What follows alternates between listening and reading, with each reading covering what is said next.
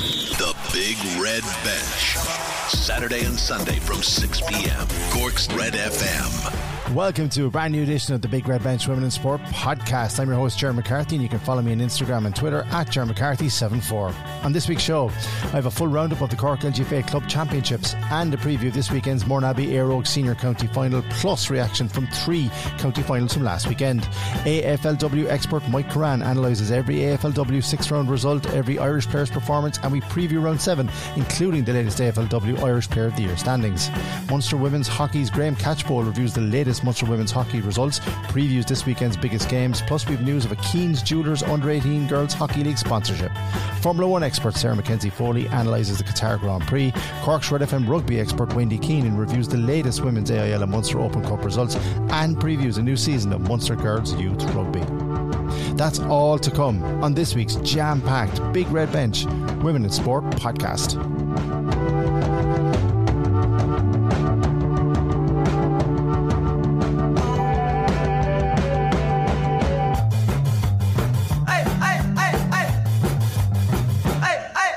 Okay, ahead of this Saturday's Cork L G F A Senior County Final rematch between the reigning champions Mourneabbey and last year's runners-up Eire Og at M T U Cork, I caught up with the Echo's chief sub-editor Rory Noonan to preview the biggest match on the Cork L G F A club calendar season. We will also have live updates from that Senior County Final across the Big Red Bench's Uh, social media accounts throughout Saturday afternoon. Promises to be an absolute cracker, but I sat down with Rory to preview the big game, and here's what he had to say. Now, it's the biggest day of the year in the Cork L G F A football calendar. We had a triple header of county finals at M T U Cork last weekend, but this weekend sees the big one, the Senior A Championship final between reigning champions Mourneabbey and last year's runners-up Eire Og, meeting yet again in the Cork L G F A Senior Football Championship final. Only one man to talk to about that, and that's the man who's written extensively about Cork L G F A and many other sports in the Echo. He's the chief sub-editor of Echo and Echo Live dot I E. Rory Noonan rejoins us here on the bench. Rory, how are you? I'm very good, and thanks for having me, Joe. Um, I suppose we've talked an awful lot down through the years about Mourneabbey and Eire Og. I don't know what else there's left to say, but thankfully this year's county final is slightly different in that we've got two different managers on the sideline. How much of an effect do you think these two guys have had this year, and what are you expecting from both managers come Saturday? Well, I suppose it's, it's, it's a compliment to both of them that they've got the two teams to a county final, having having only come in, in the last year, or this, or this season, I should say, at the end of last season. You know, Joe Carroll coming in the back off a, a great win with the Cork minor team to take over Eire Og. And I think a lot of people would have been surprised to see the Cork, former Cork senior football manager Ronan McCarthy take over Mourneabbey. I think that would probably be, be probably the slightly bigger surprise of the two of them taking over. So in terms of both of them, they seem to have uh, settled well, and uh, and here we are with the two of them back in the final facing each other for the third year in a row. So therefore, credit to the two of them. But I suppose it's also a, a big sign of the of the players and the squads involved, involved with both with both clubs. You know, no, they know what it's about as well too, and the other people within the clubs that will be involved with both teams. Um, the thing is, Rory, as well, for these two guys um, that have taken over on the sideline, as you said, they've kept things ticking over. We've got probably, I think you agree with me, the two strongest panels in the senior championship right now with Senior A, but neither of them had it easy in the semi-finals. No, and, and I suppose that, that, that that's, that's it was good to see that, like, you know, both were well were well tested, you know. Um, had a, had a, maybe it had their had their shooting boots on, might possibly have got the better of Eire Og. It's, it's hard to call. Like, you know, they didn't score, I don't think, in the second half, if my memory is correct at this point. Mm. Um, so you know they were they they, they, they ran them very very close, and Val's put really put it up to Mourneabbey. Uh, I was down there watching that day, you know, and and like Mourneabbey had to dig deep, and it was really the old heads, the Kiro Sullivans, uh, Breeda Sullivan, Mauro Callan and Niamh Kelly that kind of dug them out and kind of settled them down late on in the game when Vals were threatening to, to get the better of them. Like, so they were two good games, and I suppose, like all semi-finals, that's what you want. You want the test coming into a final, and both certainly got it. They certainly did, and as you said, it's important too for the Cork L G F A Senior Championship, you know, that there it, it is a competitive championship. We've had the same final for three years in a row now. We've had the same winner for nine out of the last ten years in a decade, but that's testament, Rory, as you've written extensively about, just this will to win and this, you know, nowhere they're giving up their title without a fight every year. Mourneabbey, we look every year for chinks in the armour. We look at things like, you know, are they slowing down? Are they getting older? Do they have players coming through? And year after year, Mourneabbey seem to find a way. Oh yes, I mean you have to give them credit. Um, you know, no matter what happens uh, tomorrow or Saturday, um, to get to ten finals in a row in itself is a phenomenal achievement. You know, to win eight of the nine so far, I mean, you just can't fault that. Like, I mean, you know, it's credit to them all. It's a credit to the club and um, to the players, some of who have been around for nearly all of them, um, and others who are starting to, to, to come through in the last year or two. Um, and I suppose part of that success has been built on that they've enjoyed some underage success in the last number of years as well. So they are bringing in a few players through. But uh, there, there are still a few of the of the of the, the slightly, we call them older heads, the experienced heads we call them rather than older heads, the experienced heads around to guide them, which is a good thing because, you know, they, they're not going to be around forever, but there does seem to be a pipeline from Mourneabbey, and who knows, don't rule out being around again for another couple of years yet. Yeah, I, th- I think I've given up. Uh, I've given up questioning. Uh, is this team going to be around next year? They are. I think it's pretty obvious and the same. But let's talk just briefly about Eire Og, because you talk about underage structures at Mourneabbey. Eire Og are very, very strong underage and always have been. And I think we're starting to see that now. In that the, the usual suspects that you would imagine that are the match winners for Eire Og, the likes of Emer Scully, Laura Cleary, you know, the Callans, the Nicavards. The, the, there's there's names everywhere, and each line Uh, of that team, they, they've got quality, they've got inter-county quality, but they've also got young players coming through. They will look like they're going to have the legs for Mourneabbey this year, but will they have the tactics? Will they need to come up with something different? Because let's not forget, last year they were quite close. They finished three twelve to thirteen points, but it was Laura Fitzgerald's hat-trick that beat them in the end. Um, do you think Eire Og have a realistic chance this year? Oh, absolutely. Um You know, and I think Eire Og are going into this match very, very much confident in their own, in their own ability. Um, you know, they, they they know what they've faced down for the last two two seasons. They will be hoping, I suppose, for the old the old cliche of third time lucky. Um, and I think, you know, that squad has been building and gaining a little bit of experience um, over the last couple of seasons. And you know, maybe maybe maybe the the input of Joe coming into it might just be that little bit of, of, of a difference that will get him over the line in the final. Yes, and it promises to be an absolutely cracking final in M T U Cork, a rerun for the third year running of the Cork L G F A Senior A Football Championship County Final. Mourneabbey taking on Eire Og. Before I let you go, Rory, I'm going to ask you for a prediction, and I'll give you my prediction first, so I'm not really putting you too much on the on the on the chopping block. I think, as good as Eire Og have been this year and as impressive as they've been, I just think the manner in which Mourneabbey have gone about their business without Shane Ronan on the sideline, it would have, you know, it might have been a pre-season excuse that maybe their performance, maybe their levels would dip. They have not under Ronan McCarthy, and I think Mourneabbey are going to do it, but I think it's going to be very, very close, and we may need extra time to decide it. Your own prediction? Funny enough, I was just about to say the exact same thing as you said there. I would not be surprised if this game went extra time in the least. Uh, I think that there's a strong possibility of that happening. But I think um, if that Mourneabbey might just have that tiny little bit of experience and, and get over the line. But again, I do agree with you. I would not be surprised to see us standing there for an extra half an hour or so uh, come come the, come Saturday afternoon, like, you know, with this game. Uh, Chief Sub-Editor of Echo Live dot I E in the Echo newspaper. You can read him uh, on All Sport throughout the week. Uh, Rory Noonan, thank you very, very much for your time here on the Big Red Bench, and we look forward to talking to you again on the county final on Saturday. My pleasure, George. Thank you. The Big Red Bench. Game on. Saturday and Sunday from six p.m. Okay, now let's get some reaction to last weekend's Cork L G F A triple header of county finals, which took place at M T U Cork. The Echo's Rory Noonan spoke to Glanmire's Conor Quinlan and Cork senior Abby O'Mahony following their intermediate county final success over Niamh Bonner. Glanmire ended a run of three consecutive I F C county final defeats to become champions, and they will be a senior club in twenty twenty-four. We'll also hear from the new Junior A county champions O'Donovan-Rossa. The Skibbereen club overcame fellow West Cork rivals Donnies to win the title. I got Cork senior Laura O'Mahony and O'Donovan-Rossa manager James O'Donovan's reaction. But first, I caught up with the newly crowned county Senior B champions, Castlehaven, their mentor John McGuckin and manager Dinny Cahalan, following the West Cork club's narrow win over Fermoy, for whom manager Kieran Carroll also spoke to us here on the Big Red Bench. Um, Kieran, obviously disappointment, but you've got to be proud of this Fermoy team's efforts, battling right up until the final minute. You could have forced the draw, just wasn't to be today.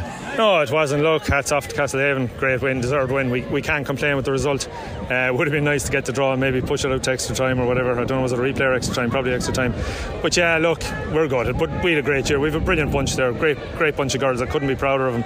Got to a league semi-final, got to a senior B final two years in a row. Fermoy haven't done that in a long time. Uh, and they're young. They're coming, like we've minors, we've sixteens coming through. So look, it's a bad day today, a tough day for us, but we were here this time last year doing what Castlehaven are doing now and enjoying it. So we'll come again, they'll come again. They're a great group, but yeah, hats off to Castlehaven, great win.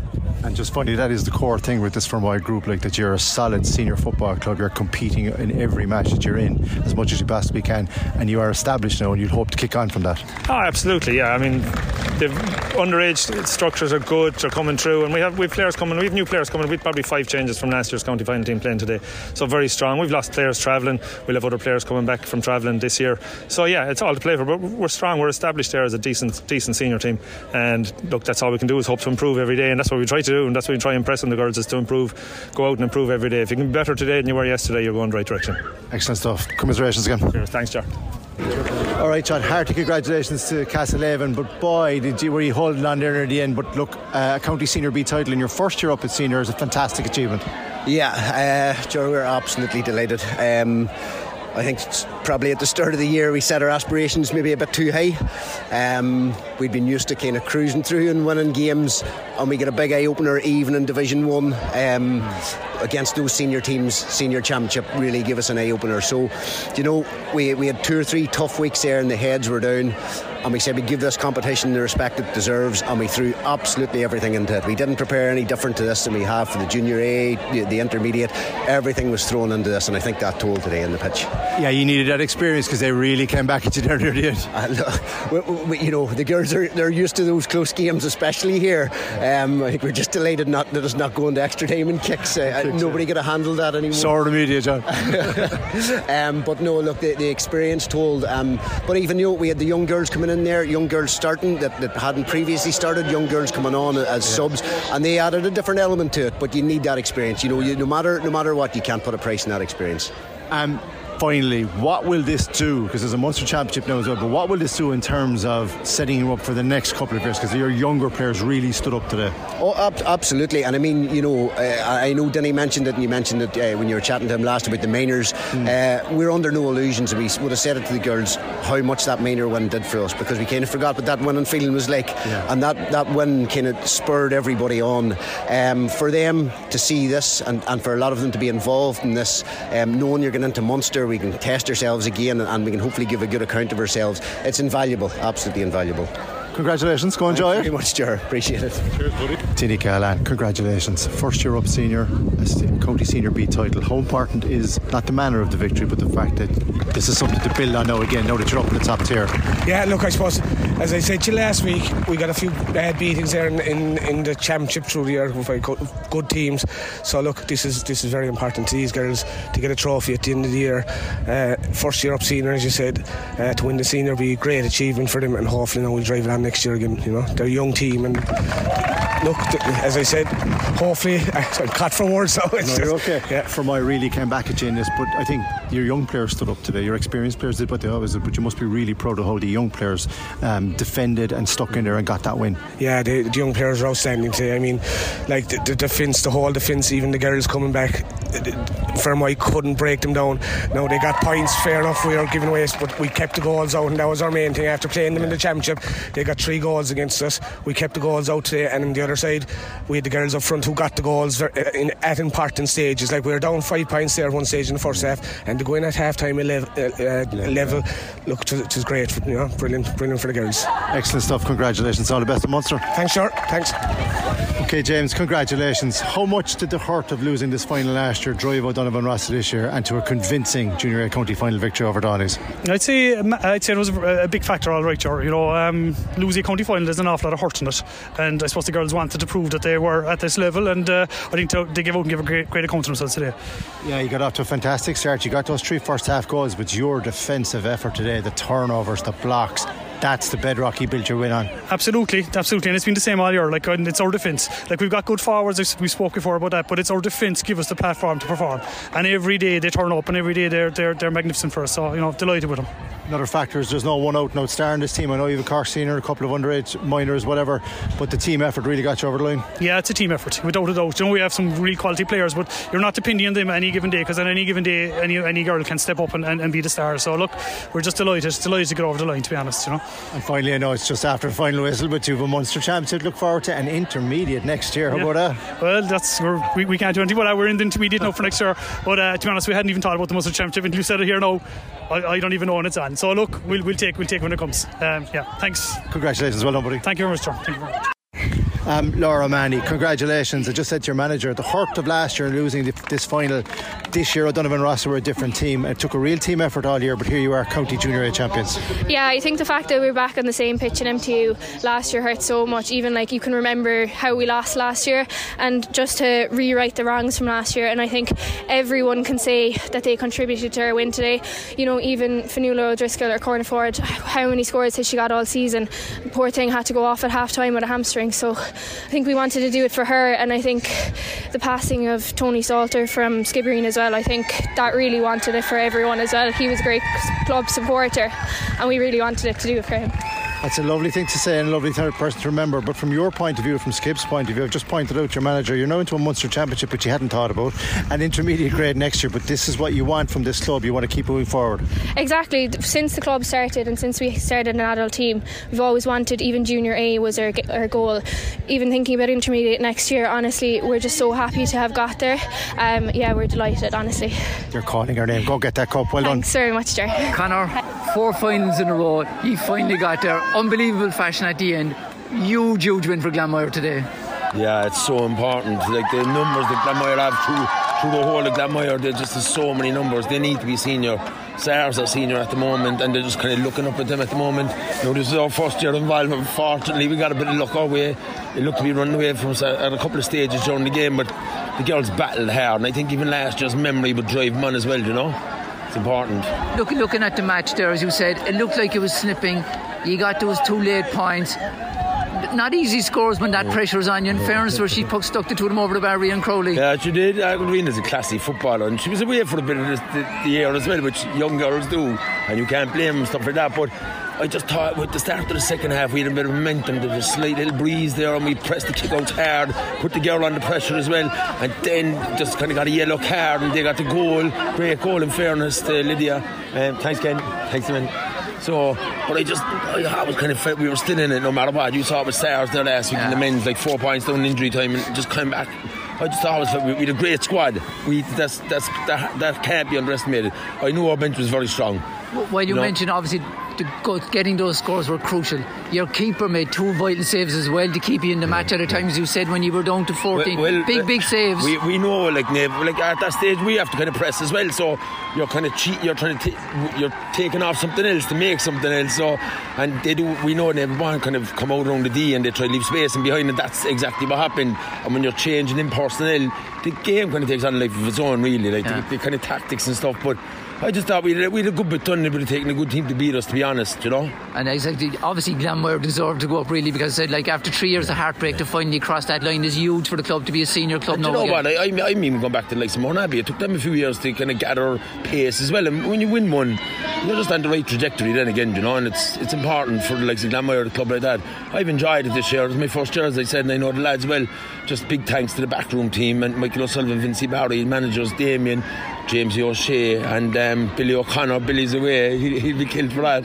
And just all the players, like you, you can't talk enough. It's all about the players. And, and to no be doubt, there'll be a few celebrations down in Glanmire tonight. It'll be going on for a couple of days, I'd say. Yeah. Abby, four finals in a row. You're finally across the line. Someday for Glanmire today. Oh my God, I don't even know where to start. Like the girls put in some graft, and like it was. I don't know, it wasn't looking uh, good, but like no one gave up. Like they, everyone just gave it their all. Like we, we there, there was just no way we, we could lose a fourth time in a row. It must have, but that must have been on your minds coming to match. I say, was it was it a motivating factor, like, you know, to, when you came out here today saying, uh, you know, we cannot lose today, simple as yeah, that's it. Like we, uh, there were a couple of people that were saying like we deserve this, but like you don't, you deserve nothing. Like it's, it's what you do on the day. Like um, and they've won. We knew we're going to be the toughest competitors um, in the championship for us so far. Sorry. And um, I, I don't know, we, we just knew not to take it for granted, basically. Like we've, we've learned better now over the last few years, um, and I think this year there was just a bit more in us. I think we, we were able to hold our ground a bit more, uh, a lot more physical. People were just willing to like die on that ball, um, and as I was saying, I don't know, Uh, maybe consistency is definitely a thing we can work on along with with some other things, but we'll, we'll go from here now, and we're delighted obviously to take the win. Two late points from Miss Crowley oh were biting God. scores, yeah. But really I suppose when you look back in the match, Ava Carey's two saves were big big saves as well, oh, to make, got you over the line. Huge, like it really, like we knew that all along. It was like the sub end, we, we knew that we had the strength and depth, and like we, uh, we really took advantage of that, I think, and we really played well. um, Ava like has always been outstanding and like uh, sturdy goalie, so well able to hold her ground. um, Rina, like it was just fantastic, like she was able to compose herself and pop it over. She seamlessly just came right into the game. So no doubt you'll enjoy the celebration of this one for a oh while. Oh gosh, yeah. Thank you.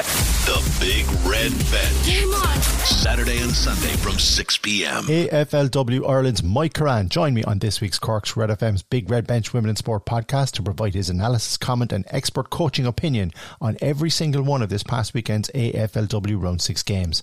Mike also gave the lowdown on each Irish player's performance following the latest weekend's action.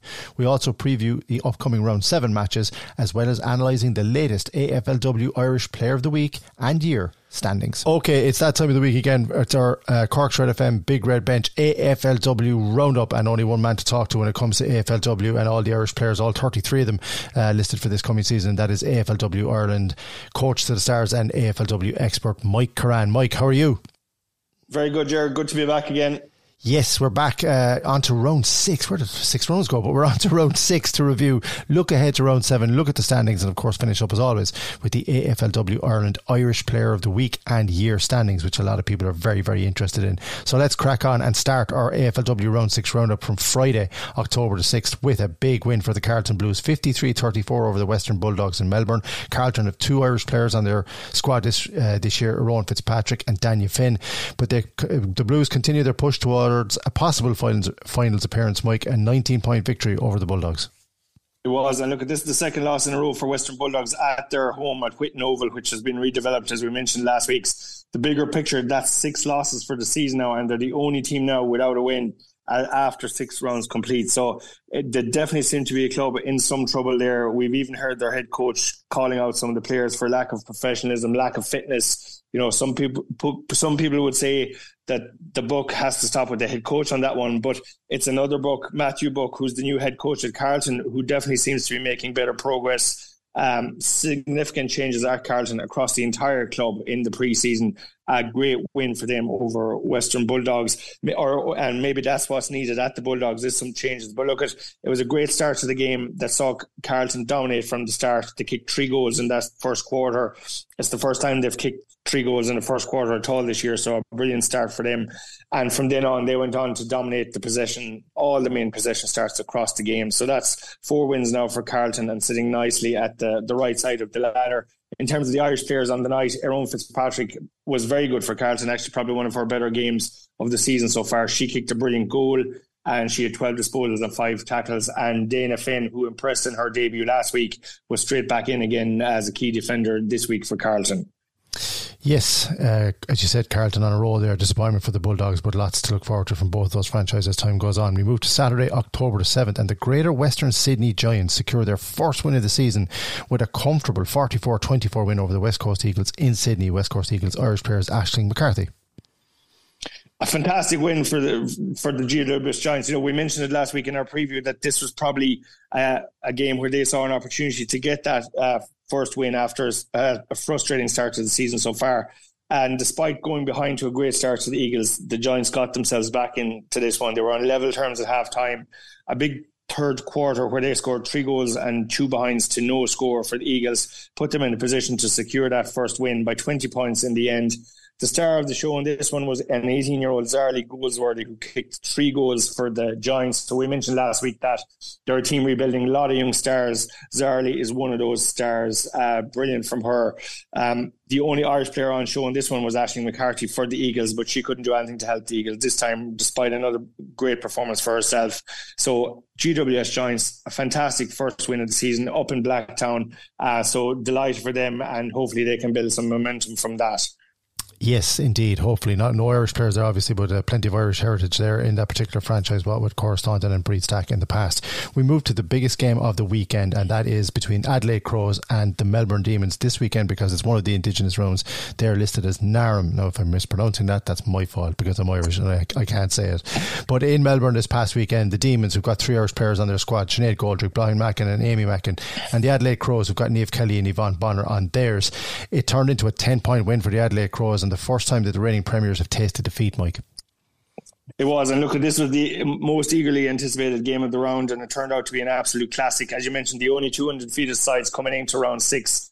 Uh, up to this point, Melbourne looked to be an unbeatable uh, side on a fourteen-game win streak that lasted four hundred fifteen days, but Adelaide definitely did their homework on this one, um, and it turned out to be a classic. You know, Melbourne opened the better. They went two goals, four behinds to no score in that first quarter. That was Adelaide's first scoreless quarter of the season. So you're thinking here that, that Melbourne are going to romp home from here. But then Adelaide bounced back on the exact same score, two four to no score in the second quarter. So we were all tied up level at halftime.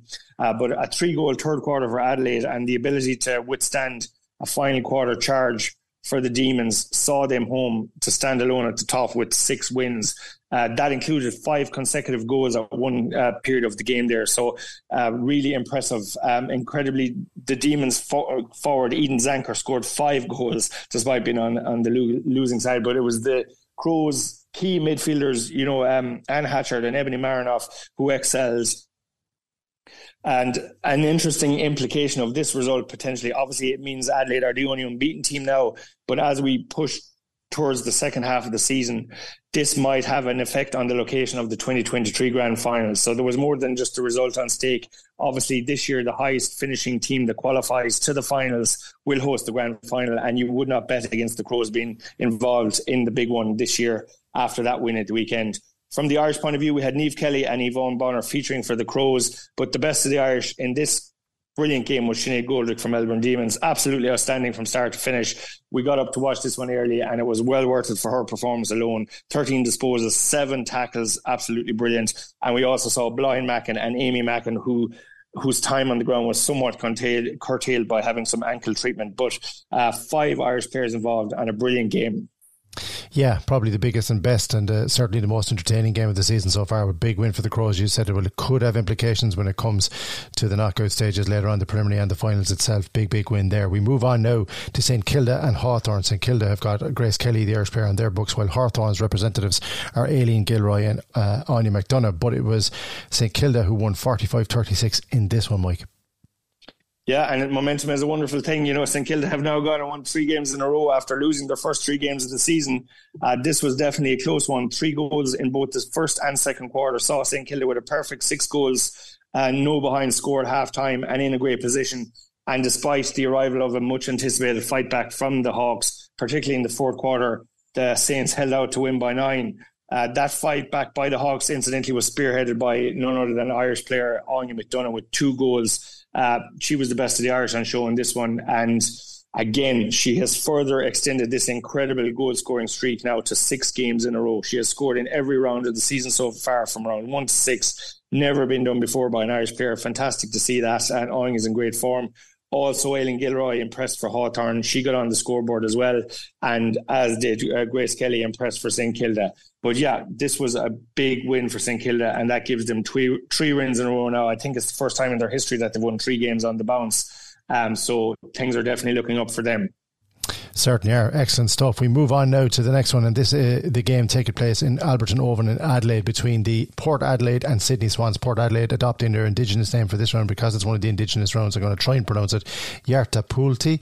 Uh, apologies if I got that wrong. Sydney Swans have four Irish players in their books this year: Jennifer Higgins, Paris McCarthy, Julia Sullivan, Tanya Kennedy. A very, very entertaining contest by all accounts, um, and a big win for the Swans, Mike. Very big win uh, for the Swans in Adelaide, so on the road, and I suppose in the context of the season, um, it keeps the finals push alive for them. This one went down to the wire. The Swans were leading by just two points at three-quarter time. Um, this was somewhat due to Port Adelaide's lack of accuracy up front. Now, they had scored three goals and eleven behinds at three-quarters time, so they'll rue that lack of accuracy in front of goals, but that definitely doesn't take away from a great win for the Swans. Remember, if we throw back to last season, it was the Swans' first inaugural season. They lost by sixty-six points to Port Adelaide in this corresponding fixture. So if that gives you some context in terms of how much the Swans have improved across the, the period of twelve months, uh, that is definitely a marker for that.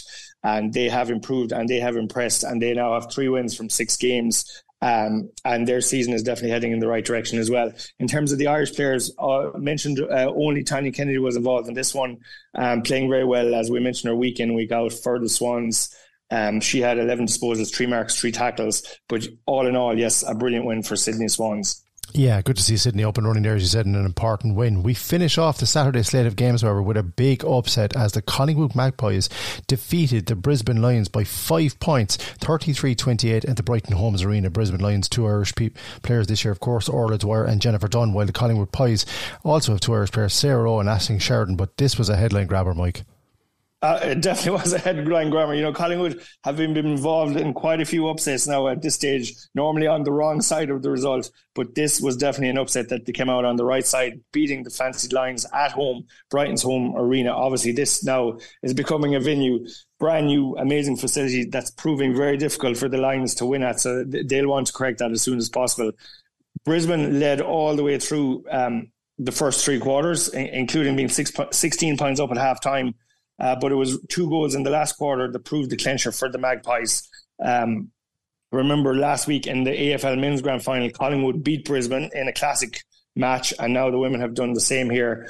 Uh, for Collingwood, the Irish players, uh, Sarah Rowe, absolutely brilliant again. Like, she is having a storming season, was amongst the best on ground for Collingwood. twenty disposals, six tackles. Her work rate when she doesn't have the ball, which isn't too often, is phenomenal. Uh, she has received coaches' votes now for five consecutive rounds. So, th- so this is an award that's nominated by the coaches for the A F L W Champion Player of the Year. Sarah Rowe has won uh, or has received votes five rounds in a row from rounds two to six. Again, this has absolutely never been done before by an Irish player. Um, so she went off playing soccer in the off-season and is showing absolutely no ill effects from that. In fact, probably the opposite. And this game also featured Ashling Sheridan for Magpies and Orla Dwyer, who scored another uh, brilliant goal as well for Brisbane Lions, despite the, the Lions going down. But yeah, this was definitely a, a big win for Collingwood, and we saw them celebrating it um, in the dressing room afterwards with the, with the whole club involved in that one. Yeah, excellent stuff for the Pies. Big upset win and fantastic, as we said. Sarah Rowe's name keeps cropping up week after week here on the Big Red Bench with Mike Curran, our A F L W uh, roundups, and rightly so. We move on finally to the three final games of the weekend, which took place on Sunday, and Essendon uh, who took on the Geelong Cats, and Essendon overcame a scoreless first quarter um, before a sensational comeback to edge the Cats twenty-nine nineteen, a ten point win. The Cats only had three Irish players on their roster this year: Rachel Cairns, Ashling Maloney and Anna Rose Kennedy, while the Bombers uh, don't have any Irish. Oh, they have. They've Joanne. Apologies, Joanne Dunan. They have Joanne Dunan on their on their roster as well. But a ten point win for Essendon, but they did not make it easy for themselves, Mike. They didn't. You know, you, there was a hint of an upset about this one, I suppose, as well in Essendon. As you mentioned, you wouldn't have foreseen them winning the game after the first quarter when they went behind two goals, two behinds to zero. But they did fight back to have the game level at three quarter time, and then they scored two goals in the fourth quarter that, that saw them come back from behind for a famous win. Um, it was up in Warrnambool, which is up in country Victoria, mad footy country up there. So a great atmosphere, a great occasion. This one, it was also the battle of the Perspakis sisters. We had two of the best midfielders in the game. Maddie Perspakis playing for Essendon and her sister Georgie playing for Geelong. Uh, incidentally, it was Maddie's fiftieth game as well, a bit of a milestone occasion there for the family. Uh, but it was uh, Maddie who came out on top for Essendon here. Um, on the Geelong side, we had Ashling Maloney and Rachel Cairns, both featuring from an Irish point of view. But again, Essendon continued to impress uh, and remember they were just an expansion team from last season, and they definitely look to be uh, the best performing of the expansion teams, and I don't think anybody fancies playing Essendon at this stage. No, they do not, and with good reason. Um, excellent stuff there. We move on now to one of the tightest games, not just of the run, but of the actual whole season, at Icon Park in Melbourne on Sunday evening, where the Gold Coast Suns edged the Richmond Tigers by one point, thirty-six thirty-five. The Gold Coast Suns' Irish trio for the coming season are Clara Fitzpatrick, Niamh McLaughlin and Cara McCrossan, but this one was a siren beater, Mike, and a cracking game. What a game, you know, won by the Suns in the most dramatic fashion, as you said, a kick after the final siren. This is fairy tale stuff in A F L. It was Tara Bohanna that had that kick. The scores were tied, so it was a case of any score will do, but that's still a lot of pressure. Uh, she did get it behind a, a point to win by one, to huge celebrations for the Suns. Um, you know, it was a fantastic game. There was more than a bit of bite in this one as well. There was a number of players on both sides playing against their former teams. I think we had three Suns who formerly were Tigers, and we had Tigers who were formerly Suns. So there was definitely a, a bit of bite to this one. But now that's four wins for the Suns in a very impressive season for them so far. They'll be absolutely delighted where they are, uh, due in no small part to their three Irish players. Clara Fitzpatrick was the best of the Irish on show in this one for the Suns. Um, uh, from uh, the defence, from the half line of backs, twelve disposals, six tackles. We also saw Niamh McLaughlin score another goal. She got her first goal last week. She's got her second one this week. She is now switched from the half back line to the half forward line as Suns figure out the best position for her and to, to utilise her speed. So she's back on the scoreboard. And Cara McCrossan, the third Irish Sun, also featured. But yeah, absolute thriller of a game. One point win for the Suns, and um, they're definitely having a storming season.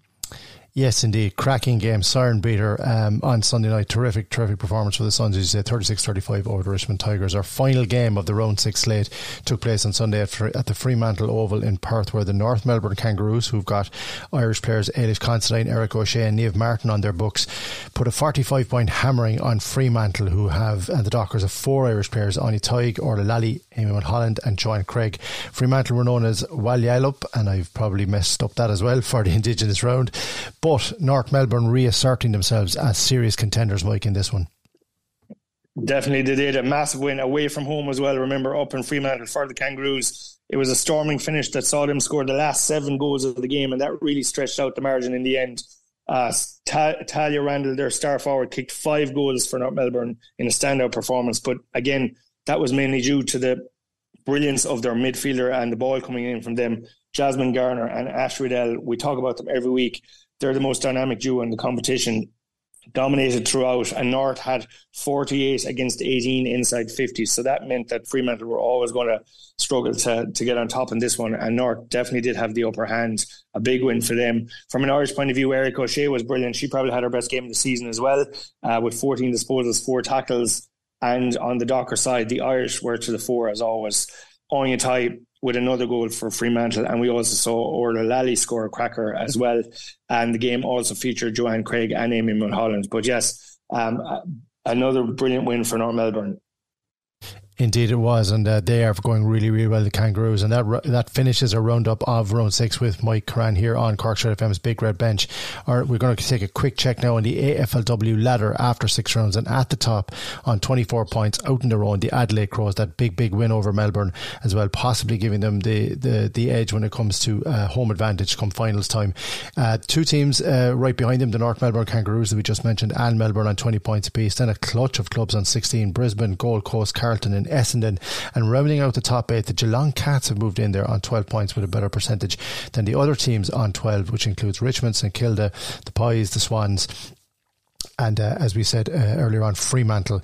Um, then there's a big gap to the teams near the bottom, and unfortunately a lot of those teams uh, are struggling for form, and they are on four points uh, each, and there's a clutch of them there, as we said, uh, in the bottom of those four, uh, and they include uh, the Hawks, the Giants, the Eagles and the Bulldogs. Right, we switch our attention now to round seven, Mike, and I'm just going to run down through the roster of games, and then Mike's going to give us his picks for the ones to watch out over the coming weekend. On Friday, October the thirteenth, the runaway leaders of the Premier this year, the Adelaide Crows, take on the Western Bulldogs. On Saturday, the first of the games is tenth place St Kilda taking on the G W S Giants, coming off a big win there in sixteenth place. Then uh, that's followed by Geelong and uh, the team known as Walyal well yelled Yallop, and I'm going to get killed over that. eight versus thirteen there in Geelong. The Sydney Swans taking on the Hawks, and uh, the Gold Coast Suns taking on the Brisbane Lions, who'll be anxious to bounce back. Richmond and Essendon round off uh, the Saturday night games. Cracking game in, uh, there in Melbourne as well, between the ninth and the sixth ranked teams on Sunday. Um, it is the uh, Yarta Paulty who will travel to the North Melbourne, or will take on the North Melbourne Kangaroos. Carlton take on Collingwood, six versus eleven there, and then the West Coast Eagles uh, taking on the Melbourne Demons to round off the Sunday slate. Of those list of games, Mike, who uh, what are the games that we should be looking out for, and the ones that will probably bring us the most entertainment? Yeah, I think another entertaining fixture coming up for round seven. You know, in a ten-game season, there's literally something riding on every one of these pictures now. I suppose that's what happens with such a condensed season. As, as you said at the start, it's hard to believe we're six rounds on into round seven. Opening on Friday night, Adelaide versus the Western Bulldogs. I'm already feeling bad for Western Bulldogs here. It's up in Norwood, in Adelaide. I think Adelaide are going to romp home here. If you switch over to Saturday, then a few of the games here again, St Kilda will be going for four wins in a row against G W S Giants, who've come off their first win, so they might fancy a second win as well. I might see this as a game that they might achieve that, so that should be competitive. Uh, then you have Geelong and Fremont, and I suppose who will both want to bounce back from losses in this round, and, and potentially up to seven Irish players involved in that one, so that one will be fantastic. Sydney Swans versus Hawthorn, two expansion teams from last year up in Henson Park in, in Sydney. Sydney Swans are on a roll. Uh, Hawthorn are probably not doing as well as they'd like, despite being very competitive. The results just aren't going their way. Uh, Sydney will probably target this as a win at home, where Hawthorn would love to pick up a win on the road here. And then you've got Gold Coast Suns, who are in tremendous form against Brisbane Lions. This is the Q clash. It's the Queensland derby, so there'll be a lot of interest in this one. The Lions will definitely want a response to, to that shock loss uh, at the weekend. Richmond and Essendon, we just mentioned Essendon. No one's going to want to play Essendon, or no one's going to fancy playing Essendon. They're on a roll as well. There won't be anything in that one. Uh, so, yeah. And then if you jump to Sunday, pick out one of the games, probably Carlton and Collingwood, both teams with momentum as well. Um, Melbourne against Eagles, you, you'll feel that Melbourne will probably um, romp away to a win there as well. But as I said, there's not many games you can look at that, that there isn't something significant and there isn't big Irish interest in. So from here on in, they're all important. They are indeed, as we head to the business business end of, of the season. We round up our A F L W review for this week with a look at the A F L W Ireland Irish Player of the Week and Player of the Year standings. Some familiar names there, Mike, but some changes as well in the overall standings. There are. So just for the round just finished, um, our Irish Player of the Year for round six is Sinead Goldrick. Absolutely fantastic this uh, weekend and every weekend from Melbourne. In, in fairness, you know, she plays a role off, off half-back. Uh, sometimes the work she does isn't, uh, I suppose, visible in the stats, uh, but she was absolutely fantastic. You know, um, repelled attack after attack, and just her tackling. She's a ferocious competitor, as we know. So Sinead Goldrick, Irish Player of the Year. Followed closely by uh, Sarah Rowe this year, absolutely having a stormer of a season.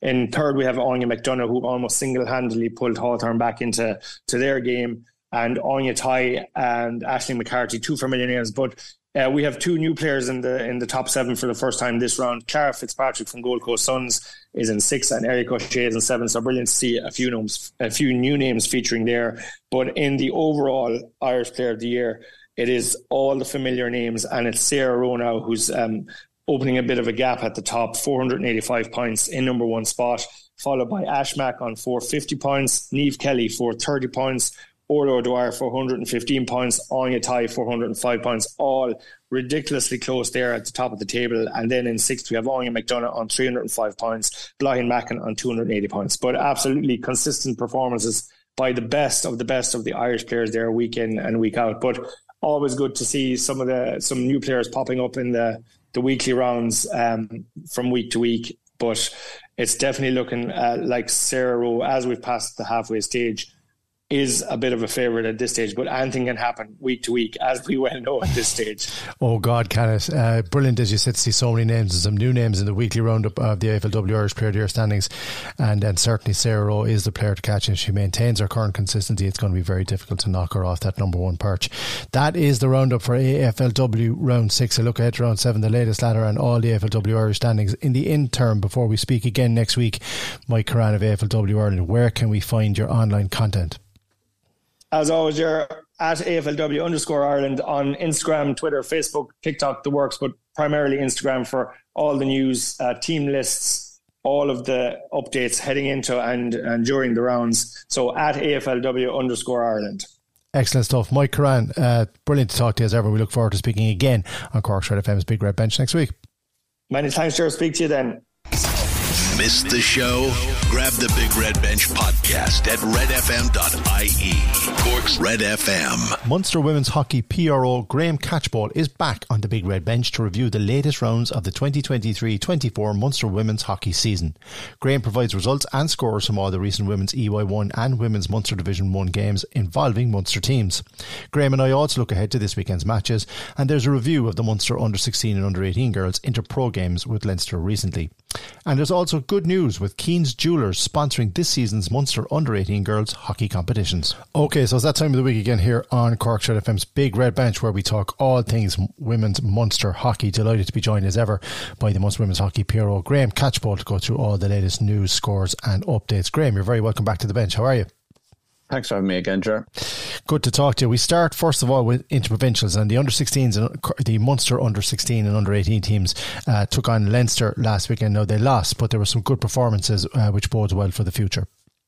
Yeah, absolutely. So the, the under sixteens and under eighteens, as you said, took on Leinster at the weekend in uh, the Mardyke Arena in, in, in U C C.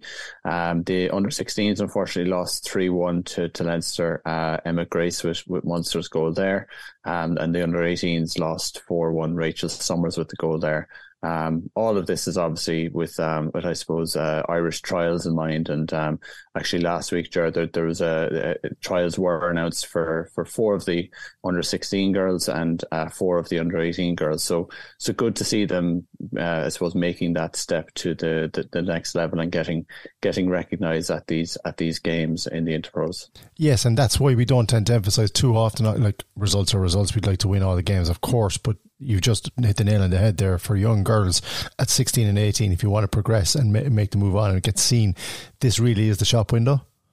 Yeah, absolutely. It, it, you know, the next stage is obviously making that Irish final panel for, for I suppose, tournaments next next summer. So they they've a, a long road ahead, uh, I suppose, over the next couple of couple of months to to, to make that final panel for, for the international tournaments. But um, it'd be great to see a couple of Munster girls putting on the green jersey. It certainly would, and uh, we'll certainly be pushing that uh, through the medium here on Cork's Red F M's Big Red Bench on the Munster Women's Hockey segment. You can be sure of that.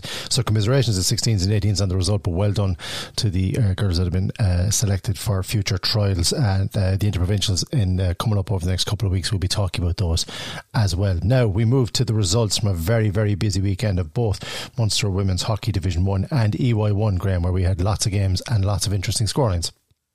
Yeah, so in, in E Y one, Catholic Institute being the, the, the sole Munster team there, unfortunately um, went away to Railway Union and and, and uh, came away with, with nothing, unfortunately, lost three two. Um, again, they, they've been very close, um, I suppose, to the to teams they've lost to this year. Um, there's, there's going to be very little in it come the end of the season. Again, I think there's there's four or five clubs there that, that will be taking points off each other all year. So by no means are they are they out of things at this point. So early days still in E Y one. Um, in the Munster Senior League last Thursday, um, Harlequins beat um, Ashton four nil. Uh, Beth Ann O'Farrell on the score sheet again with a hat-trick there. Um, Michelle Barry with the other one. Um, at the weekend then, C of I beat Blackrock three two. Uh, Crescent and Bandon played out a bit of a thriller, uh, three all uh, for Crescent's first points in, in Munster Division one. Um, and Waterford um, unfortunately lost to, to U C C five nil um, on, on home turf, but but played well against U C C. I caught some of that match myself. And the one thing I get from that yet again, Graham, and it happened last year, it's a lot of the res- a lot of goals, but also the results are tight. There's nobody, apart from the top two Cork Harlequins that you would expect in U C C, who are on maximum points over the opening two rounds. They probably have the strongest squads in that particular league this year. Maybe not now, but they seem to have. But for the rest, for Ashton, Waterford, Bandon, Crescent, Blackrock and Church Fern, there's, there's really very little between them, as the scoreline, the early scorelines in the first two rounds suggest. Yeah, certainly, I, I, and and I, I suppose yes, U C C and Harlequins that, that will be, I I think, a battle all the way to the end of the season. Um, but definitely, you know, that they won't have it easy against the likes of Ashton, Bandon, and, and Church of Ireland in particular. And it seems that Crescent, Waterford and Blackrock as well have, have really strengthened as well over the summer. So there'll be there'll be teams taking points off each other all, all season. So there won't be there won't be any real surprises this year, I, I think. But um, yeah. it will be uh, it will be a it will be a very close league again. Yes, and the danger is for those favourites and those up near the top that on any given day, it sounds like anybody could. If, if you're not at it, you can get caught out. So that's the big thing, as last year showed us a fascinating Munster Women's Division one Hockey League. So, and uh, Catholic Institute, of course, we said, flying the Munster flag in the very, very competitive E Y one as well this year. Before we look at the fixtures for next week, uh, of course, we have to turn our attention to the scorers charts, because this is the thing I get asked the most about when people talk to me about this particular segment of the podcast. And already uh, in the top, there is more than top ten, but we're going to look at the top ten anyway in this particular uh, Munster Women's Hockey scoring chart. Beth Ann O'Farrell, what a shock for Harlequins, up there already with five goals. Olivia Roycroft from Bandon with four, Faye Graham from Crescent with three, Nikki Barry from U C C with three, Michelle Barry Harlequins, Emily O'Leary from Ashton, Abby O'Mahony from U C C, all on three goals. Yvonne O'Byrne from Harlequins on two, as is Ma- Michaela Sanderson from U C C and Isabel Martin from Church of Ireland and Zara Lowry from U C C. Um, familiar names, Graham, and I know every time we interview them and we talk to them, they're all really professional about what they do, but they also tongue in cheek say that they don't really look at the goal scorers charts. It's a complete lie. They all look at the goal scorers yeah. charts because they want to fill at the top, and uh, no surprise to see that name Beth Ann Farrell up there already. No, absolutely not. Um, it, you know, it, it's definitely um, definitely something that's spoken about at the side of hockey pitch um, all the time. So um, as much as people uh, uh, don't want to admit it, they definitely they're definitely half an eye on, on this chart at all times. Oh, but more than half an eye, but definitely uh, for good, very magnanimous of you to say that. You are listening to Corkshire F M's Big Red Bench on our weekly segment to do with Munster Women's Hockey. We're here with the Munster Women's Hockey P R O and Munster Women's Hockey expert Graham Catchpole. Let's look ahead to the fixtures for the coming weekend. What are the big standouts? Standout games that people can look forward to over the next couple of days, Graham? Yeah, so so so we have two games this weekend. Actually, one is on Thursday night. So Blackrock hosts Harlequins on Thursday night uh, at at um, eight thirty. Um, that that should be one I suppose Harlequins would be expecting to to to win.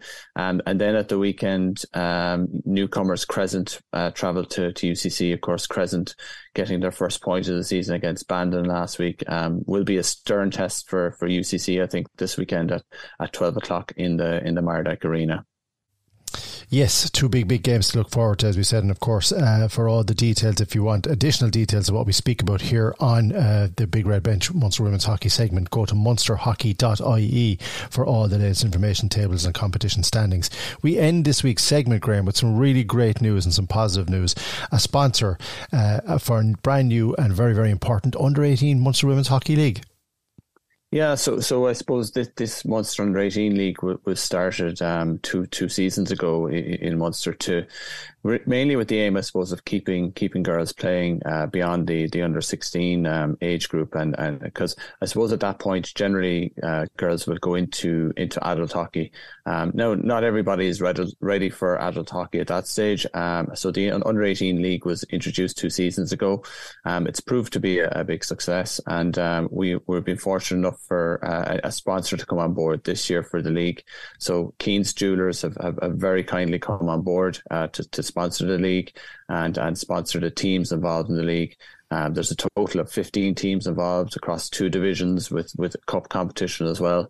Um, so it's great to see the you know the, the the the leagues growing, and I suppose great to see the the interest at that level. And and we're hoping, I suppose, that this will keep uh, keep girls playing the sport that bit longer um, in in through college and and hopefully you know into their adult lives as well. So um, great to see um, the sponsorship from Keen's, and we're we're delighted to have it.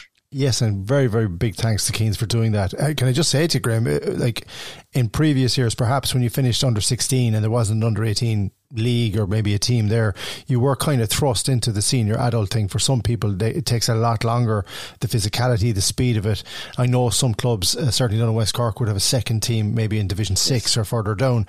This is a really good idea because you're playing girls of a similar age, of a similar physique, um, and of a similar skill levels. And the fact that you've got those numbers of teams growing, this looks like it's only going to grow. Yeah, absolutely. I mean, I mean, this is a, as I said, like it's its third year now in in, in operation, and uh, fifteen teams already, and yeah, we're looking to looking to grow it. Um, certainly have a, you know, I think it's three or four leagues at the the under sixteen level coming through as well. So it's all about retaining those girls coming through, and you know, once they're, once they're ready, then after under eighteen level, they, they they might go play for college, or they might they might you know you know go up to the adult team. But it's just to kind of give those girls that opportunity, I suppose, you know, to stick with the game, stick with their friends, and and, and keep playing the sport as long as possible. Excellent stuff. Well done to Keen's Jewelers, and we will keep a very, very close eye on that under eighteen league as the season progresses and give you as much information as we possibly can in our weekly segment, which is growing by the week, Graham, with all these different leagues. Uh, but it's fantastic to see it. Fantastic to have Munster Women's Hockey back up and running. Lots of headlines, and as the weeks and months go on as well, here on Cork's Red F M's Big Red Bench, we will extend our coverage with interviews with specific players from clubs as well uh, at, at various junctures. But for now, following another busy week and looking ahead to another segment next week, uh, on behalf of everyone here on the Big Red Bench, thanks very much, Munster Women's Hockey Piero, Graham Catchpole, and we will talk to you again next week. Thanks a million, sir. The Big Red Bench. Game on. Saturday and Sunday from six p.m. Cork's Red F M's resident Formula One expert, Sarah Mackenzie Foley, joins me on this week's Big Red Bench Women in Sport podcast to provide analysis, comment, and her expert review of an action-packed Qatar Grand Prix.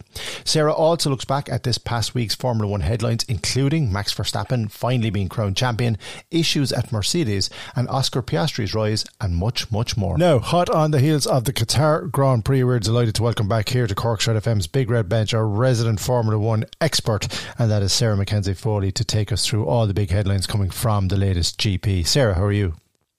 Good, thanks. I feel a bit I feel a bit relieved. We don't have to pretend now that there's any other outcome to the season, and we can just get on with best of the rest. You know, it's kind of nice. It is kind of nice, because you were alluding to, of course, Max Verstappen making it three out of three of World Driver Championships for Red Bull. Um, we've admired him, even though he he's hard to love sometimes, Max, by his own admission as well. But, you know, this is the side of a Formula One driver that you have to have in your characteristics. You know, you can't be Mister Nice Guy all the time. It's a third World Championship, but is this the easiest one he's had to, he's claimed, Sarah, of the three? And why? one hundred percent. Yeah, absolutely. I mean, essentially, he's faced almost zero competition. You know, like Carlos Sainz, as we said before, is the only person that's won a Grand Prix this year, bar Max, so, so far. And he was just completely dominant. You know, saw off anybody that somehow managed to get even remotely close to him. And I think, you know, he's even said already it's his best. It's also the only one so far, because who knows these days with Formula One, it's the only one so far that doesn't have any major drama attached to it, which I think for him is probably quite a relief after the previous two. Yeah, I think that's a very good point, actually. I do, I agree with you there, but I, I think as well, the smoothness of his drive this year, he was at one with the car. His the performance differential between him and his teammate Checo mm. showed him up even more so, but his control of situations and his he lost the rag a couple of times, as you would expect from him, but he has developed into a Formula One World Champion. He's driving like a Formula One World Champion. Very little to stop him between here and the end of the season. Winning out, it's really up to him now what he wants to do in terms of points totals and all that. Um, but the fact that the Red Bull is so powerful, so far ahead of the of, of the pack, you still need to get it home. And this mm-hmm. weekend, of all weekends in Qatar, where we had a lot of different headlines and, and negative headlines coming from the actual Grand Prix, his, I think, has been overshadowed, which I feel sorry for him a little bit, um, because winning three in a row is a fantastic achievement. But the fact that he did it in such a controlled manner this weekend, Sarah, did that impress you? I think... Yes, but I think also I, I agree with the overshadow situation. I think, as you said, there was a lot going on this weekend, and the concern, as we said for the last couple of weeks, was winning it on a Saturday. It's just a bit strange. And I think also, you know, he won it, but he didn't win the sprint race. So it's, you know, there was still, there was the other headline of Piastri winning mm. that, and it's his maiden win, let's say, in Formula One. So yeah, I think overshadowed, but in a way, as I mentioned earlier, I think that would have suited Max absolutely mm. fine. You know, I think he's had enough of the the headlines and whatnot. He has zero time for it. So I think he'll be quietly happy to have celebrated it in a less dramatic fashion than previous years. Yeah, I think that's fair. And I think also the fact there was just such an air of inevitability about him becoming champion. It was mm-hmm. a question of when, not if. Everybody had accepted that. Uh, but it was good. I think I agree with you. Not winning it on the sprint was good, because it just kept the The, the Formula One traditionalists like myself and yourself would want to see a Formula One race and championship won on the track in the race itself. And I suppose there was a, a certain element of relief that he, he finished the race as number one. He was top of the podium, and it was a good optic for Formula One. You mentioned Oscar Piastri, the McLaren driver, not alone winning the sprint, but coming in second. Um, mm. This now, as, as we have spoken about in recent weeks, he now is a legitimate threat to Lando Norris. Lando Norris, as you outlined here for us on Cork's Red F M, and, and, and rightly so, was the number one, is the number one driver in McLaren. But this late season surge, and there's still quite a few races to go, this guy is the form driver of Formula One. Yeah, absolutely. I think it's really impressive what he's done, especially when you think of, you know, he's doing it on the back of an outrageous amount of expectation because of everything that happened last year with the Alpine versus McLaren, you know, who had signed him situation. And I actually have a video on my channel coming out on this this week, because I think Lando Norris, his self-talk was concerning, I think, this weekend. If you were to analyse it, he didn't sound confident. He sounded more concerned with the fact that his younger teammate had, you know, outperformed him than the fact that he had had a solid weekend. And I think we could potentially be looking at another Daniel Ricciardo, mm. Max Verstappen situation here. I just can see, I think there's a future that Lando saw in his head with that team. And I think, unfortunately for him, if the trend continues the way it's going, Oscar may steal that dream, and it would essentially be Daniel Ricciardo all over again. Yes, that is a worrying concern. I, the fact that Lando, you know, finished the way he did and where he finished in the final, you know, the final standings was probably important too on the weekend that was in it, because Piastri did so well. I suppose that's a shot across the bows as well. Okay, you're going well, Oscar, at the moment, but I'm still here. But mm. would this not bring the best out of Lando? Is this not now a time to, okay, you know, like the Game of Thrones quote, kill the boy, mm-hmm. Jon Snow, and start, you know, start, you're not young Lando Norris anymore. You're an established Formula One driver now. You should be leading this race. You should be leading this team. And it's time for you to exert a bit of confidence rather than keep worrying about this guy who's having a purple patch. But we don't know how long this will last. We've seen it before with drivers in Formula One, Sarah. No, I, I admit Oscar Piastri clearly has the talent, the temperament, and he has mm. the machinery to do very well, but that's no guarantee. And plenty of drivers, Ricciardo's a, a very very good case in point. Uh, everybody thought was going to, you know, move up into the top echelons of Formula One and start winning races, but it didn't work out that way. mm. This is this is a maturation for Lando Norris. Now, he has a fantastic car, he has the team behind him, and he has a very good teammate. Let's see what you can do now. Yeah, I, th- I think it should be. You know, I think that's the way you would like to see it play out. I just don't know. I'm not necessarily questioning Lando Norris's mental toughness. I just think that, as I said, these drivers at the end of the day are very emotional people, the majority of them. And they, you know, if he has this this vision in his head, you know, he even asked over the radio yesterday when they'd made their final pit stop, he was quicker and he asked if he could overtake Piastri and he was told no. And he sounded sort of timid on the radio. And as I say, his body language all weekend was, I just think, concerning for anyone that who, anyone who, as you kind of suggested there, was hoping that he would let it spur him on. I think at the moment, at least, he's not in that frame of mind from what I've seen. And I hope, I do hope that changes. But for the moment, yeah, he just seems a bit underwhelmed with, with what's been going on. You are listening to Corkshire F M's Big Red Bench. We are here on the Women in Sport podcast with our resident Corkshire F M Formula One expert, Sarah Mackenzie Foley, talking all things Qatar Grand Prix. We've talked about Max Verstappen becoming world champion. We've talked about the form driver of Formula One at the moment, Oscar Piastri. But we cannot leave Qatar go by without talking about the big talking point, he said, and that is the Mercedes Turn One nightmare, in which Sir Lewis Hamilton, because he's a Sir, he probably had to, admitted that this was his mistake. But take us through it, Sarah, what you saw and what you thought initially, and what's the potential aftermath of George Russell and uh, coming to coming to blows uh, mm. technically with his teammates, Sir Lewis Hamilton, on the first corner, because it was disastrous. Yeah, I immediately saw and tweeted as such that uh, it was Lewis's fault entirely. That incident, it was a very ambitious lunge, and it was a very... He just, there was more space on the outside of the corner that he could have allowed George a car's width um, and, a, and a, a small buffer. I think it happened too quickly for, you know, sense, common sense to come in. And as you said, you know, Lewis admitted that afterwards. He said, I'll take responsibility for that. And that he, he all but said it was a move out of desperation, essentially. And I think the bigger issue and what Mercedes really need to act on internally is what you see when you zoom out, which is that there had actually been a pre-race agreement with both drivers, because they were on different tyre strategies, knowing that George was going to be slower starting on the mediums than Lewis was on the softs. They had agreed ahead of the race, if Lewis is ahead in turn one, let's go with that scenario. And I don't know, I would love to understand from George Russell what in the heat of the moment made him change his mind, because at the end of the day, the team suffered.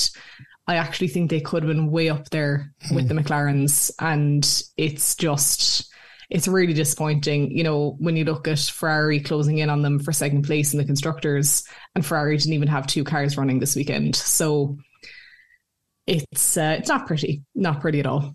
The relationship is not broken. That's not us, Sarah. This is the two Mercedes drivers. Mm. The relationship is not broken, he said. I don't have any problems with George. We have a great relationship and we will always talk about things. This is just unfortunate, and I'm sure he was frustrated in the moment, as I was. Uh, but we will talk about it offline and move forwards. Mercedes later posted a video of the pair embracing in the team's hospitality unit. That was uh, Sir Lewis Hamilton's quotes immediately after the race. These two are contracted till twenty twenty-five, Sarah. So whether they like each other mm. or not is irrelevant. They're stuck with each other. And yeah. I think it's a case now where Mercedes making the most of that situation. But you know where the Netflix cameras are going to be. You know where all the additional cameras and interviews and uh, reporters are going to be now from here until the end of the season. Much like Lando Norris fighting an up and coming Piastri, the relationship between George Russell and Sir Lewis Hamilton, and let's let's not not, not forget, Russell recovered really really well from mm-hmm. that first car, and a great race from him in that, in that regard. But this is going to be fascinating, not just between the end of the season, but over the next couple of years, because I don't think this is the end of it. I think there is a bit of friction there between the two of them. They just don't want to be seen to be saying it. Absolutely. And Mercedes have been a bit weird with Lewis Hamilton lately, you know, not showing up to podiums, posting, you know, graphics of when George does well and when Lewis does badly. There is a strain, there's something strained in some part of the relationship. And I think this weekend really brought it to the fore. And I think, to be fair to Lewis, really the only way he could come out of it with any sort of grace was, and to be fair, the incident itself was his fault, the only way he could come out of it with any kind of grace was to just hold his hands up. But I think that video of them hugging and him saying it wasn't your fault, great job, just felt a bit, it gave me the ick a small bit. I couldn't say that. You can say that, uh, giving you the ick, because you're young enough to say that. So I agree with you wholeheartedly on that particular thing. Before we leave the Qatar Grand Prix, one extra thing I wanted to talk about very briefly. Why was there such an issue with tyres, and why did it only become come to light on the Friday night? For those who aren't aware, there was a restriction of eighteen laps on the sets, and they had to agree um, the specific types for a race. It's very unusual for a Formula One race, and quite frankly, it makes it look amateurish. But why, Sarah McKenzie? Funny. Yeah, it was a bit embarrassing, I think. So Pirelli had very little data to go on. We spoke about this last week, where there's only been one Grand Prix in, in Doha, and it was two years ago. It was way worse than what they thought, and they realised that, as he said, on Friday evening, running the data, and had to give the drivers an extra ten minutes on Saturday to to run around. They moved curbs in by eighty centimetres, which is very significant, and on a track that already struggles with track limits. So I think, to be completely honest, there was two huge, you know, misjudgments, let's call them. And that was the tyres and the extreme heat conditions. I've never seen drivers suffer in the way that they did yesterday. Um, you know, it was it was shocking, really. Logan Sargent had to retire and be treated for extreme dehydration. Esteban That's insane. Threw up in his, the, sorry, no, but threw up in his helmet on yeah. lap fifteen and just didn't say anything to anyone. Like, I've never ever seen the likes of it. Lance Stroll, he said he spent the last twenty laps or so passing out in high speed corners. That's unsafe. And these mm. guys are at the pinnacle of motorsport athletic, athleticism, possibly with the exception of the people that compete in Le Mans twenty-four. Um, it's it was really shocking. It was. I think it's something we'll come back to. We're probably going to do a big review at the end of the season here when we go through the, the highs and lows of the Formula One season. That certainly was a low, and it's something we want to come back to again, because look, this is a, this is an organisation that had, held a race less than a couple of miles from missile attacks. Mm. So I'm afraid, you know, intense heat and people passing out and crashing isn't really on their radar. They have a this this is the harsh harsh reality of the business of the business, if you want to call it that, when it comes to Formula One. But there's no excuse whatsoever putting people's lives at risk, which is essentially what they were doing in that intense heat. Mm. But the other side of it, as you've explained there as well, with the tyres was was comical. Um, and I don't mm. think we've heard the last of that. That was the Qatar Grand Prix, the first top five. Max Verstappen in the Red Bull coming home with all twenty-six points and winning his third World Championship. Oscar Piastri from McLaren coming in a fantastic second, Lando Norris his teammate in third, George Russell recovering from that first uh, corner crash with his teammate to finish fourth in the Mercedes, and Charles Leclerc with the one Ferrari in the race coming in in fifth, which was a, a positive thing for them. The overall standings in the Drivers' Championship, In the, in the Drivers' Championship, it doesn't really matter anymore because Max has won it. He's mm. got four thirty-three. Checo Perez is in second, two twenty-four. Lewis Hamilton, one ninety-four. But Fernando Alonso and Carlos Sainz Junior, one eighty-three and one fifty-three, may well catch Hamilton between here and the end of the season. We don't know. Constructors is still up for grabs, even though it really isn't. Red Bull on six fifty-seven. Mercedes on three twenty-six. Just behind now Ferrari on two ninety-eight. Aston Martin, two thirty. And McLaren languishing behind on two nineteen. The Qatar Grand Prix is in the history books. And next up for us is Sunday, the twenty-second of October at the Circuit of the Americas to give it away. The United States Grand Prix is coming up. We will preview that obviously on next week's show, but in the interim, where can we find your online uh, Formula One content, Sarah Mackenzie Foley? Yeah, absolutely. So as I mentioned earlier, I've got a new video coming out this week on that Lando Norris, Daniel Ricciardo situation. So you can find me on YouTube at Sarah Mackenzie F one. Excellent stuff. Great to talk to you as always, Sarah, and we will talk to you again here on Cork Straight F M's Big Red Bench once again next week. Thanks, Ger. The Big Red Bench. Game on. Saturday and Sunday from six p.m. Resident Cork Straight F M Munster rugby expert Wendy Keenan joined me on this week's Women in Sport podcast to review the latest women's A I L season results involving Munster clubs U L Bohemians and Ballincollig. There's also news of the Munster Women's Open Cup and a preview of the new Munster Youths Girls Leagues starting this weekend. Now here on Cork Straight F M's Big Red Bench, we're delighted to be joined by a rugby expert uh, for our weekly Munster Women's Rugby segment, and that is Wendy Keenan. Wendy, how are you? I'm great, Sarah. Thanks a million. How are you? Flying it, uh, only just about as busy as yourself, I'd say, at this time of the year. Um, we are hitting the, both the Women's A I L, the Women's Open Cup, and also the start of the Munster Women's Rugby Youth Leagues, uh, which we're all going to talk about uh, over the next while. But we begin, as we always do, at the top of the tree, and the Women's A I L results from this past weekend. Yeah, two great wins for our Munster teams this weekend, for U L Bohs and Ballincollig, and both away from home, so that's been fabulous. Um, so they're now lying in second and third in the league, which I am delighted to report. We were first and second, but we've, we've moved a little bit. So first of all, U L Bohs were away to Sidonians, and they defeated them thirty-eight three, a, a phenomenal score there. And I'm delighted to say that Ballincollig had a successful trip up north, winning twenty-four fourteen. So they'll be delighted. Two wins out of three at the start of the season. So that sets them up nicely for next weekend. So next weekend, U L Bohs host Cook. Cook lie bottom of the league. League at the moment. They're struggling, that's no doubt, so I'm sure that'll be, you know, a, a definite win for U L Bohs, um, if I'm allowed to say that, a definite win. Um, Ballincollig hosts Wicklow. They were defeated by Blackrock at the weekend, and they actually lie in seventh position after losing all of their three matches. Uh, but you're probably surprised by that. You know, we would have mentioned Wicklow in the past, but let's remember all our internationals are over in Dubai for the W X sevens tournament. And I'm just going to mention the Irish team and their fixtures because they face Kazakhstan on Friday, and that game will be live streamed at four thirty. And the following week they'll play Colombia, and the week after that they'll play Spain on the twenty-eighth. So maybe next week we'll we'll talk a little bit more about the Irish team, but. Just Just in case anybody wants to see them tomorrow, uh, you can see it. It's been live streamed. Just go on to Irish Rugby and they'll link you up. Excellent stuff. Yes, we will talk about that because these, this is a new departure and a significant one uh, from women's international rugby and the tier that Ireland are currently in. I would imagine, Wendy, considering the opposition that they'll be playing, they'll be expected to come out of that tier and move up as quickly as possible. Yeah, absolutely. We need to move up. I mean, there's no doubt about it. You know, if, if you're to look at skill development, you need to play against the better teams. Um, you know, we all saw Portugal win their match, uh, you know what I mean, in the World Cup and how everybody shouted for them. Mm. But look, we, you know, they're tier two in the World Cup.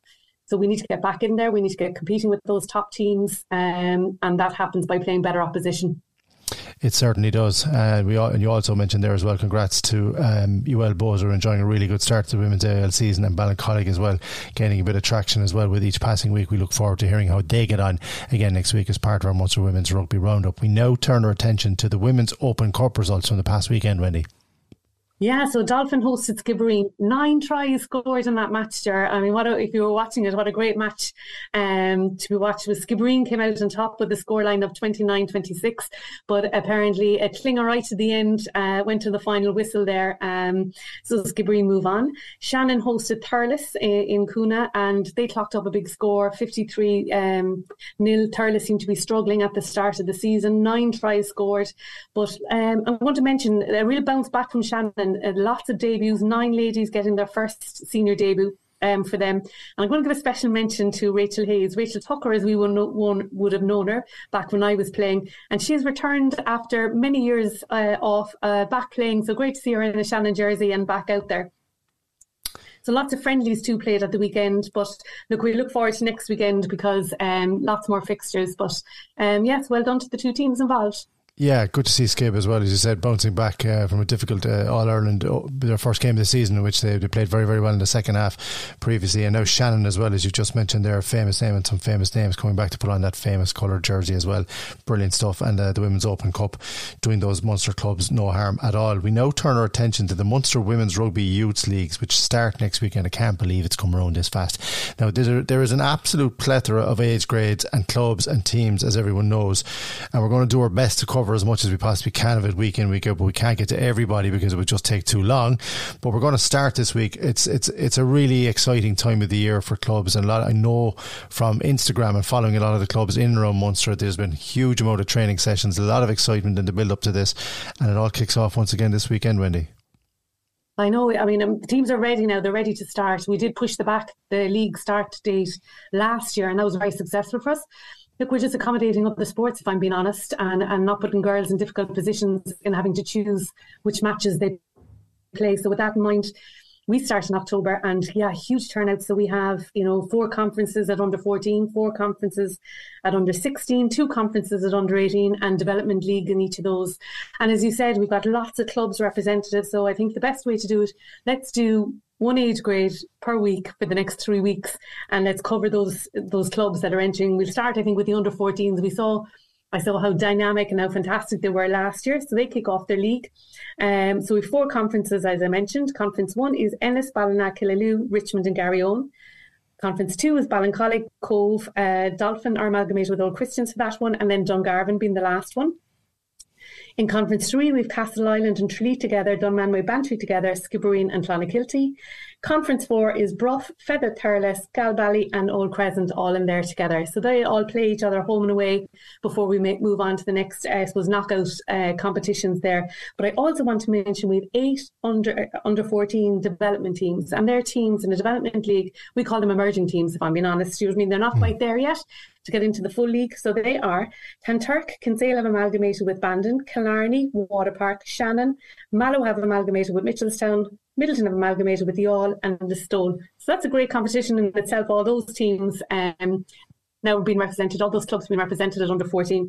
So I think we've covered every corner of the province there, have we? uh, and more. Kerry all the way across to Waterford. Yeah, it's fantastic. From I... up, up north to down south. Yeah, I love when you start mentioning the, the club names that you would associate with rugby, but it's the ones you wouldn't normally associate either that are emerging, and it's a great idea to have a development league. I suppose from a parent's point of view, Wendy, there's no point in, in starting off in rugby and go, taking on established clubs that have been there at ten, twelve and have that have all that uh, knowledge and have, have, know what they're doing. A development league gives girls a chance to settle into it, a chance to enjoy it, and then if they're really serious about it, then they can move on and they're able for it. And I think even the, the, the conference is going to produce some fantastic games. Local derbies definitely always bring the best out, especially in kids, but that development league is a brilliant idea. Yeah, I mean, we did it last year, so it's nothing new, but it just gives those emerging teams, I suppose, a little cushion, if that's the word I'd use, mm. in terms of, you know, making the step into a fifteen-a-side game. But if we um, if we look at all of those and we look at the clubs, maybe that's something we look at. Now we need clubs going from minis, fourteens, sixteens, eighteens and into the adult game. And I'll just pick out one. I'm going to pick out Brough. We mentioned them last week. Mm. So they've always been strong at underage, fourteens, sixteens and eighteens. And now here we see them, twenty-six, twenty-eight women training um, for the adult team. I know they played a, a friendly game, if you can call it a friendly against Ennis at the weekend, um, and again, fielding big numbers. So that's what we want to see. We want to see the pathway all the way through eights, tens, twelves, all the way up to the adult game. And the more clubs we have doing those pathways, the better it is for us for the development of the game, the better it is for Munster Rugby in terms of we'll have stronger panels competing and hopefully more leads into a, a green jersey. Couldn't have put it better myself. We we use that word pathway so often in our conversations, but it works. It's going to be the bedrock on which Munster Women's Rugby builds its future, and Irish Women's Rugby as well, because we're going to have a hell of a lot more Munster players in those Irish teams as years to come. Isn't that what we really want, Wendy? Oh, absolutely. That's, you know, I mean, all the girls want to wear a red jersey, right? Mm. Once they get to that red jersey, the next step is the green jersey. And we need more players in in those green jerseys from our Munster clubs. We certainly do, and it's a massive weekend, obviously, with Ireland and the Kiwi and the All Blacks going head-to-head in the Men's Rugby World Cup over in France. But let's not forget as well, as we finish up this week, wish Irish, the Irish women's rugby team all the best over in Dubai against Kazakhstan on October thirteenth in the Women's X V three, the new competition there. They'll also be taking, as you said uh, earlier on, the, the um, taking on uh, the likes of Colombia, there's Kenya, there's Spain, there's Fiji in this particular grade at the moment. Three or four big games coming up for the Women's Irish International Team. Let's keep an eye on that as well. We'll keep talking about them as well. I know all the headlines are going to the men, and rightly so at the minute, because it's very exciting. But the men doing well, I think, Wendy, rubs off in the international scene for the women as well. It will draw more eyeballs, so it'll bring more attention, and let's hope they get off to a good start this weekend. Yeah, I mean, there's so many people watching rugby now, um, you know, and I was talking to, you know, a couple of people over the weekend that said they can't get over that their daughters are, have become addicted to the rugby at the weekends. You know, the girls that don't play rugby and asking me, is there rugby in their local club? And of course there is. I mean, look, we've just called them all out. Mm. So that leads to increased participation, um, which is only a positive for us. It certainly isn't the best place to keep track of just about everything that's going on in Munster Women's Rugby. Just about everything, because we can't cover every bit of it, is here on Cork's Red F M's Big Red Bench every week with our resident rugby expert, Wendy Keenan. Once again, thanks for all the information, and we look forward to talking to you again next week. Thanks a million, Jerry. That's it for another Big Red Bench Women in Sport podcast. Remember to subscribe to the Big Red Bench on Spotify or Apple Podcasts, and you can also listen online at red extra dot I E. Don't forget to tune into the Big Red Bench with Rory O'Hagan, Colm O'Sullivan and guests between six and seven p.m. on the radio every Saturday and Sunday. Follow the Big Red Bench across all our social media channels, as well as visiting our official website, red f m dot I E. The Big Red Bench, Saturday and Sunday from six p.m. Cork's Red F M.